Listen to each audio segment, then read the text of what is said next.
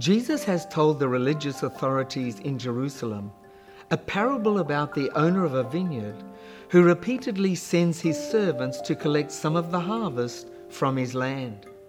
But they kill them, and then when the king sends his own beloved son, they kill him too. So now Jesus comes to the pointy end of his story. What then will the owner of the vineyard do? He will come and kill those tenants and give the vineyard to others.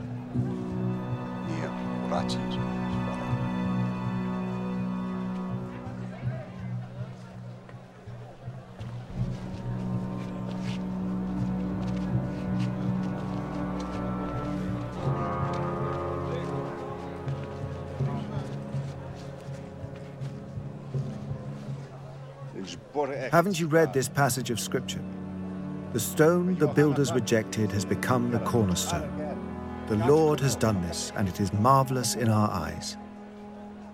Then the chief priests, the teachers of the law, and the elders looked for a way to arrest him because they knew he had spoken the parable against them. But they were afraid of the crowd. So they left him and went away. Jesus has just told a parable about the foolishness of humanity, and particularly about the foolishness of false religion. The workers in the vineyard, who enjoy all its benefits, have just killed the owner's son, thinking that in this way they could have the vineyard for themselves.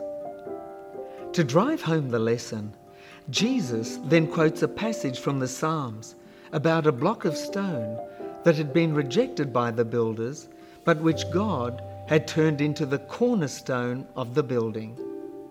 Jesus was speaking in the temple courts, and the magnificent temple loomed above them. Every building had a cornerstone at the top of the main arch, which supported the weight and held it all together. Everyone who heard Jesus got the point. Jesus was saying that he was the cornerstone that held everything together. Yes, they could reject him, but he was the beloved Son, the one whom God had chosen. Here, Jesus calls himself the cornerstone. Now, the cornerstone was the central stone that took the weight of the whole building. It's easy to be crushed by the challenges of life. Jesus wanted to take the weight of life off the shoulders of the Jewish people and onto his. And that's what he wants to do for you as well. Will you let him?